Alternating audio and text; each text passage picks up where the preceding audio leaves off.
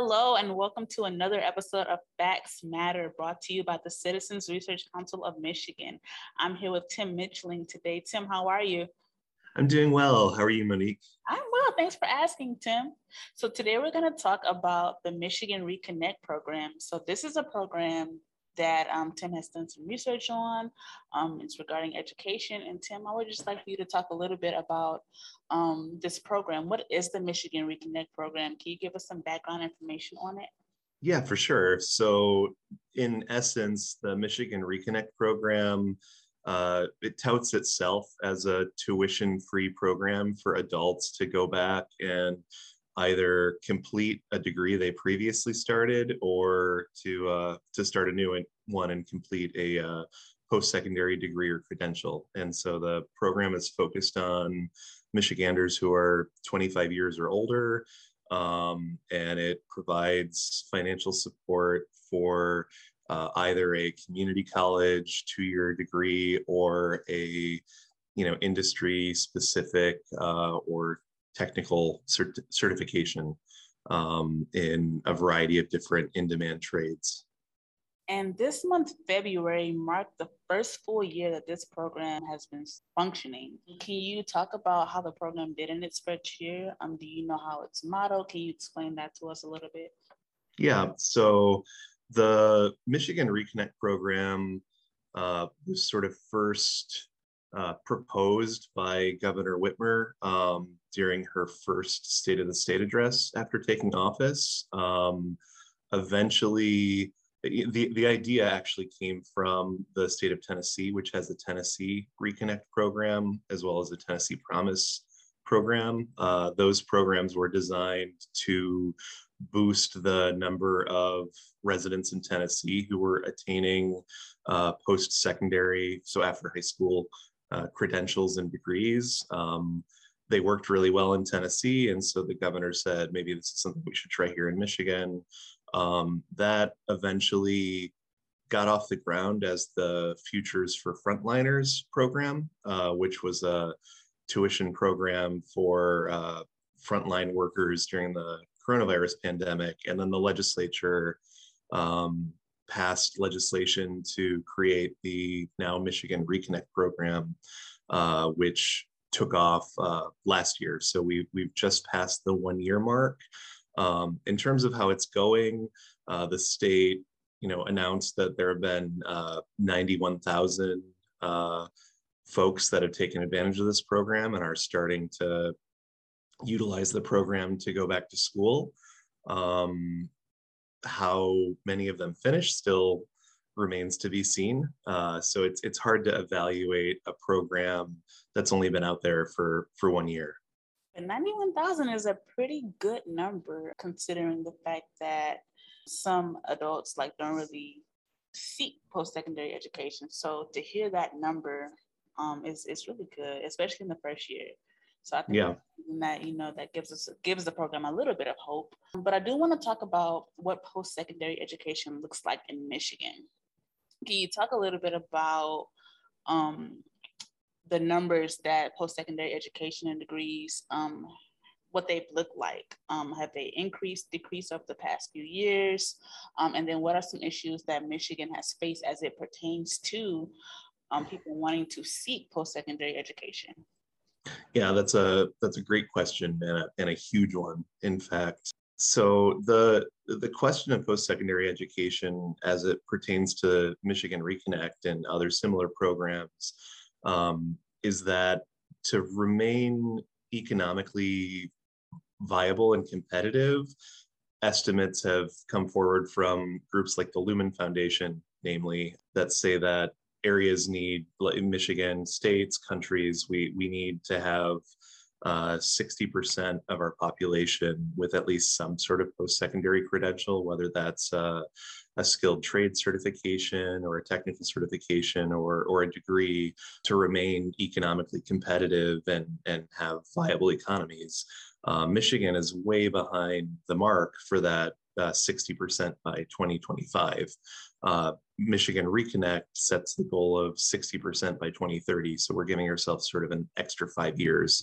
Um, and it, so the, the program is really uh, an economic development approach where we want to see that population uh, density of degrees. But when you look at higher mm-hmm. education overall in Michigan, enrollment rates have been declining at our colleges and our, our universities and community colleges for the last several years. Um, Michigan falls behind the national average for the number of adults with any kind of post secondary credential.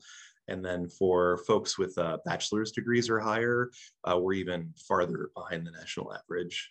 In terms of that goal of having uh, 60% of our population having some sort of credential, um, really the only county that has already surpassed that is Washtenaw County, which um, isn't surprising because Washtenaw County has not only the University of Michigan, but also Eastern Michigan University, Washtenaw Community College, Concordia University. It's a pretty education dense area of the state. Um, Oakland County uh, is not far behind, and we've got a handful of other counties that have done uh, pretty well at educating their population. Um, the thing that I would say is that while it's important for the economy to have college graduates within communities, there are all sorts of other community benefits that we see. University graduates have higher incomes on average, they have lower rates of unemployment, they're more economically resilient in general. Um, we also see higher rates of civic engagement and volunteerism, charitable giving. When we look at college graduates, there's much less reliance on public assistance as well because they are so economically resilient. And we see other social benefits. There is a a pretty well documented spillover effect that when a community has a high concentration of college graduates, um, workers in those communities that maybe didn't go to college still enjoy higher incomes. And we also see health and social benefits that are associated with higher levels of education.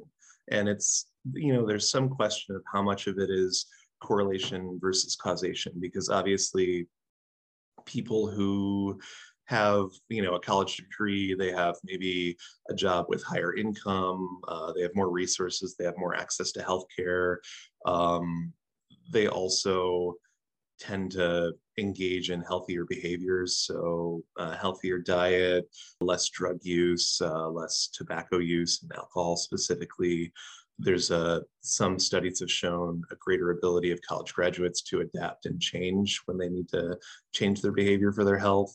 But it could also be in some cases that people who grew up in a healthier environment um, are also then more able to go to college. And so it's a, you know, there is some bidirectional action going on in that relationship. And, and certainly some of it is, is, is just correlational, but um, some epidemiological studies are starting to assert that there may be some causal effects where education makes us healthier the more of it we get.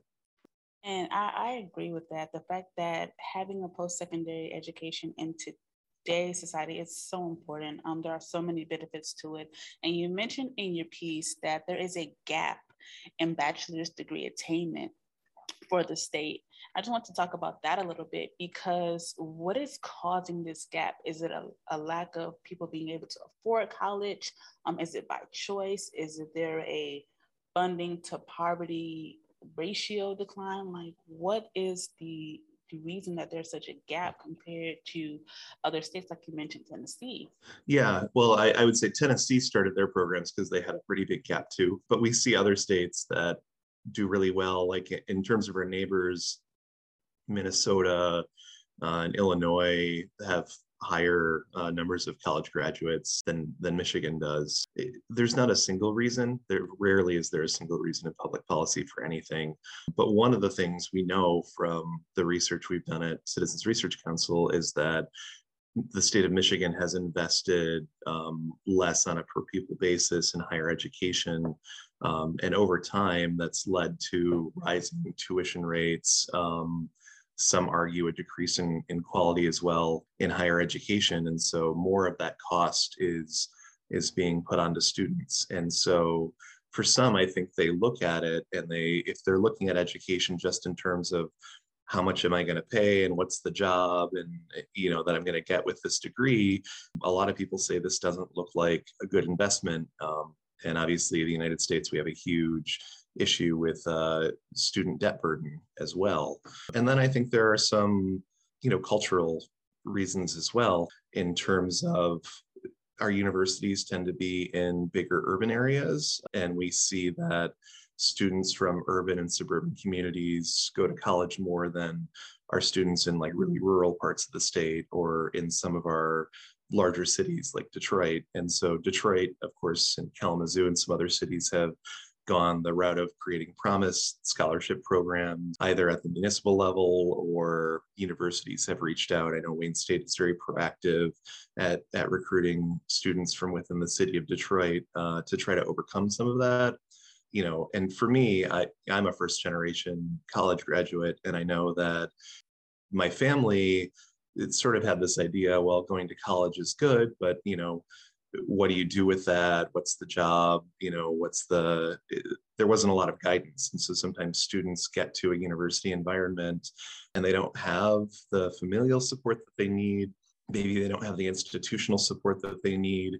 If they went to a high school that wasn't necessarily as competitive um, they may not have some of the, the skills that they need to succeed in the classroom. And so whether that's coming from their family or whether that's coming from the university or college, I think for first generation students, often they need some sort of extra support to make that transition from their community to, to, to the university. And for some people, um, they don't want to leave their friends and family behind at, at the other part of the state. So, you know, there's a social dimension to that as well. I, I, I think can be really complex.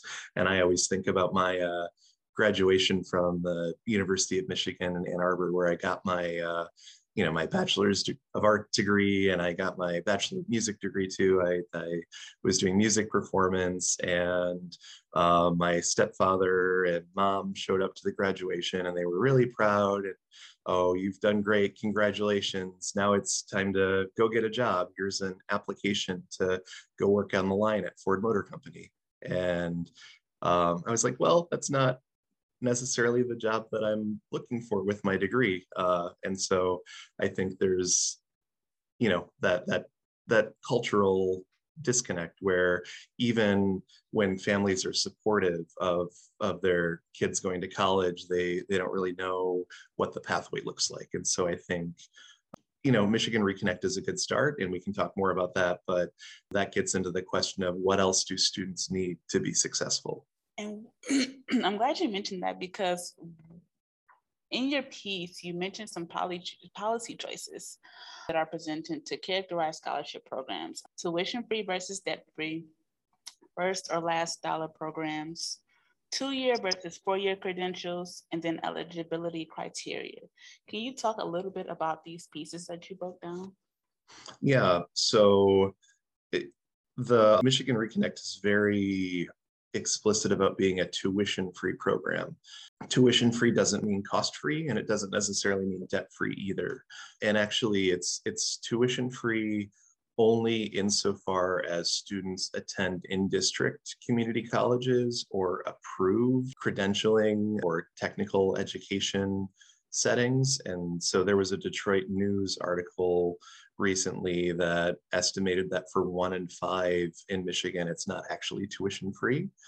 But even accepting tuition free there are a lot of costs associated with education there are you know books uh, which in equipment supplies and at the community and technical college level those can be sometimes as much as the tuition when you're looking at whether it's nursing supplies or some of your other uh, programs and software for technical degrees. Um, a lot of that is you know there's an expectation that students get those things. And so that can create a cost barrier.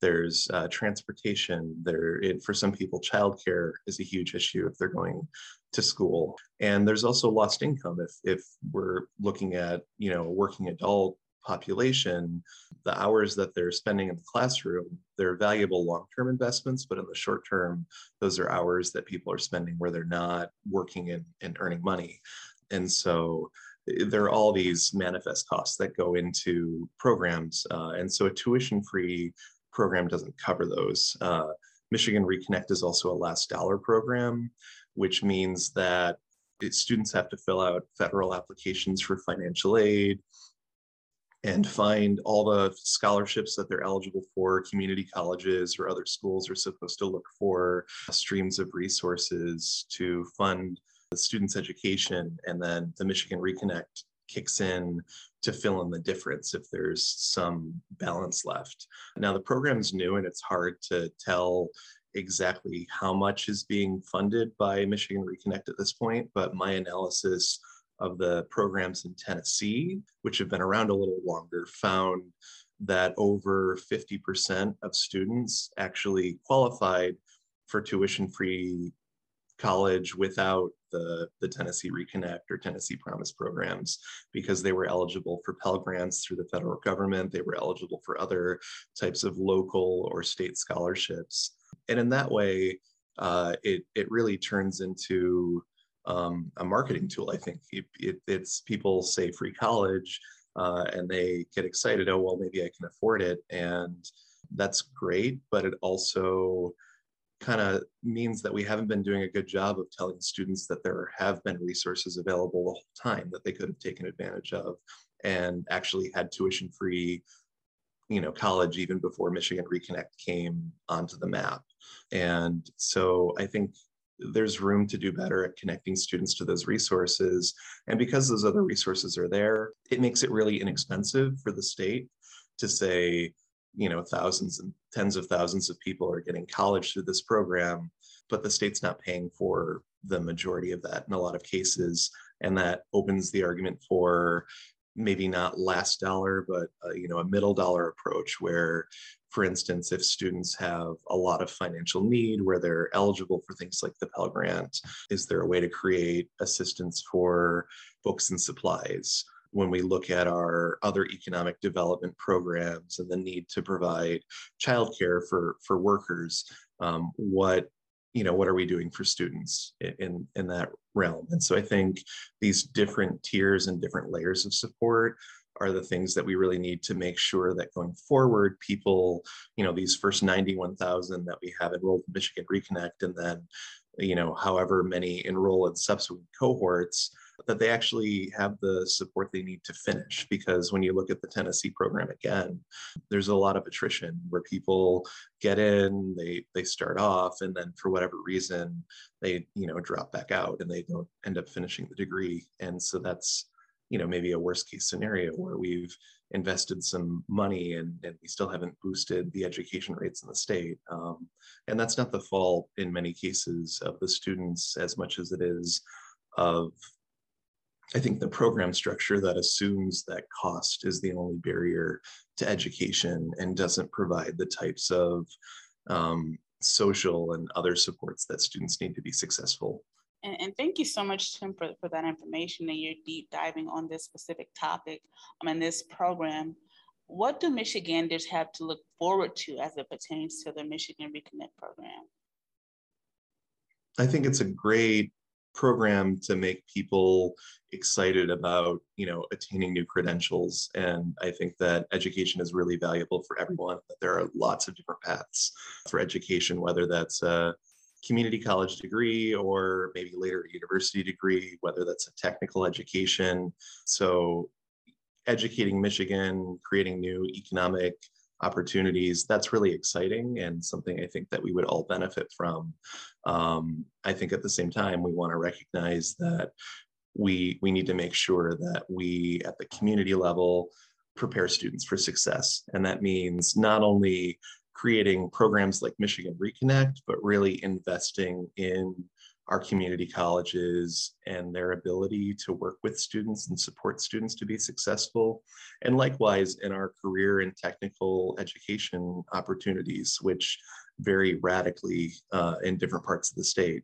In some areas, we have really well-funded opportunities and, and in others, not so much. And so making sure that people in every corner of the state have equitable access to the types of opportunities that will allow them to make choices about what they want to do and in terms of their education, their career, and the ways that they contribute to their communities. And that is so important. Education is so important, especially because it provides a variety of options to, to our people, our young people, especially.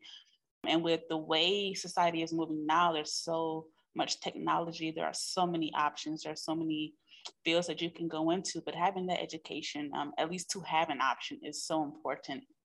And I really hope that this program can grow more and develop. Thanks so much, Tim, for your research on this program. That's all for our episode of Facts Matter, brought to you by the Citizens Research Council of Michigan. Until next time.